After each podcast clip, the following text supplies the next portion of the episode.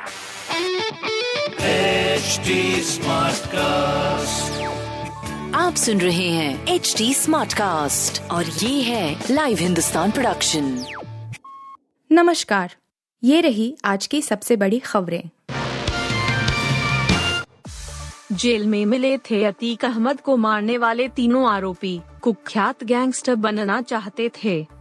Mafia brothers यानी अतीक और अशरफ की हत्या के बाद हर कोई जानना चाहता है कि इसके पीछे का सच क्या है। मीडिया के कैमरों के सामने इस सनसनीखेज वारदात को अंजाम देने वाले तीनों शूटरों से शुरुआती पूछताछ के बाद सूत्रों के हवाले से अब तक जो कहानी सामने आई है, उसके मुताबिक कुख्यात गैंगस्टर बनने के लिए उन्होंने इस हत्याकांड को अंजाम दिया है। शूटरों को अतीक अशरफ के कत्ल में इस्तेमाल की गई तुर्की की पिस्टल भाटी गैंग से मिली थी। बताया जा रहा है कि यह पिस्टल सनी को सुरक्षित रखने के लिए दी गई थी, लेकिन उसने अपने दोस्तों के साथ मिलकर वारदात को अंजाम दे डाला। प्रयागराज पुलिस इस बात की जाँच कर रही है कि इस दोहरे हत्याकांड के पीछे किसी गैंग का हाथ तो नहीं है। कहीं ऐसा तो नहीं है कि सुंदर भाटी गैंग को किसी ने सुपारी दी और उसने सनी को उकसा कर हत्या करा दी। दिल्ली में अगले चार दिन गर्मी से राहत के आसार, बूंदाबांदी भी होगी।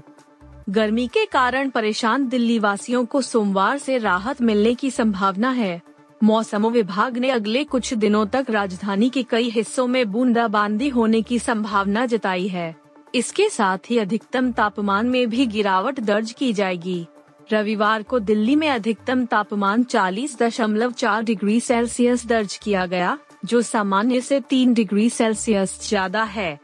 शनिवार को अधिकतम तापमान 40.5 डिग्री सेल्सियस दर्ज किया गया था। मध्य प्रदेश खंडवा में बर्थडे पार्टी को लेकर बढ़ा सांप्रदायिक तनाव, धारा 144 लागू। मध्य प्रदेश के खंडवा में फैले सांप्रदायिक तनाव के बाद रविवार देर रात धारा 144 लागू कर दी गई है। एक पुलिस अधिकारी ने बताया कि पुलिस ने एक निर्दलीय पार्षद अशफाक सिगड़ और चार अन्य को हिरासत में भी लिया है। खंडवा के पुलिस अधीक्षक सत्येंद्र शुक्ला ने बताया कि रविवार दोपहर चार मुस्लिम युवकों द्वारा एक रेस्तरा में जन्मदिन मनाने के लिए पहुँची एक मुस्लिम लड़की, एक स्कूल लैब टीचर और एक हिंदू छात्र की पिटाई के बाद तनाव पैदा हो गया था।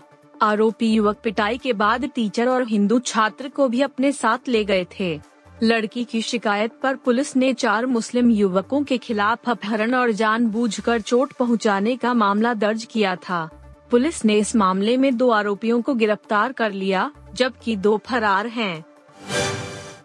दिल्ली के एलजी और केजरीवाल में फिर नई रार, विधानसभा विशेष सत्र को लेकर तकरार दिल्ली के उपराज्यपाल वी के सक्सेना ने अरविंद केजरीवाल सरकार की ओर से सोमवार को बुलाए गए विधानसभा के विशेष सत्र की प्रक्रिया में चूक का ज़िक्र कर सवाल उठाए हैं। वहीं, मुख्यमंत्री ने एलजी के उठाए सवालों पर पलटवार किया है। सूत्रों के अनुसार, नियमों और अधिनियम के तहत सदन बीते 29 मार्च को अनिश्चितकाल के लिए स्थगित कर दिया गया था। ऐसे में पहले पुराने सत्र को समाप्त करना चाहिए और इसके बाद नया सत्र बुलाना चाहिए। उपराज्यपाल द्वारा इस विषय को मुख्यमंत्री अरविंद केजरीवाल के संज्ञान में लाया गया है। उन्होंने बताया है कि दिल्ली कैबिनेट और विधानसभा मौजूदा कानून के अनुसार काम नहीं कर रही है। एक दिवसीय सत्र बुलाने की सिफारिश उचित प्रक्रिया का पालन किए बिना की गई है। बाप बेटे ने एप्रिल में रचा इतिहास, सचिन का आया पहला रिएक्शन रविवार 16 अप्रैल का दिन क्रिकेट के भगवान कहे जाने वाले सचिन तेंदुलकर के बेटे अर्जुन तेंदुलकर के लिए खास रहा। उन्होंने आईपीएल में डेब्यू किया और एक इतिहास रच दिया। सचिन और अर्जुन की पहली ऐसी जोड़ी है, जो आईपीएल में खेली है।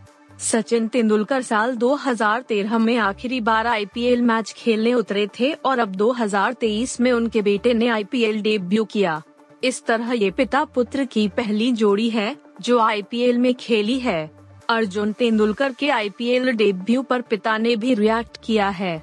सचिन तेंदुलकर ने इंस्टाग्राम पर दो तस्वीरें शेयर करते हुए कैप्शन में लिखा है, अर्जुन, आज आपने एक क्रिकेटर के रूप में अपनी यात्रा में एक और महत्वपूर्ण कदम उठाया है। आपके पिता के रूप में, जो आपसे प्यार करता है और खेल के प्रति जुनूनी है, मुझे पता है कि आप खेल को वह सम्मान देना जारी रखेंगे। आप सुन रहे थे हिंदुस्तान का डेली न्यूज़ रैप जो एच टी स्मार्ट कास्ट की एक बीटा संस्करण का हिस्सा है। आप हमें फेसबुक ट्विटर और इंस्टाग्राम पे एट एच टी या podcasts@hindustantimes.com पर ईमेल के द्वारा सुझाव दे सकते हैं। आप सुन रहे हैं एच डी स्मार्ट कास्ट और ये था live Hindustan production smart Smartcast.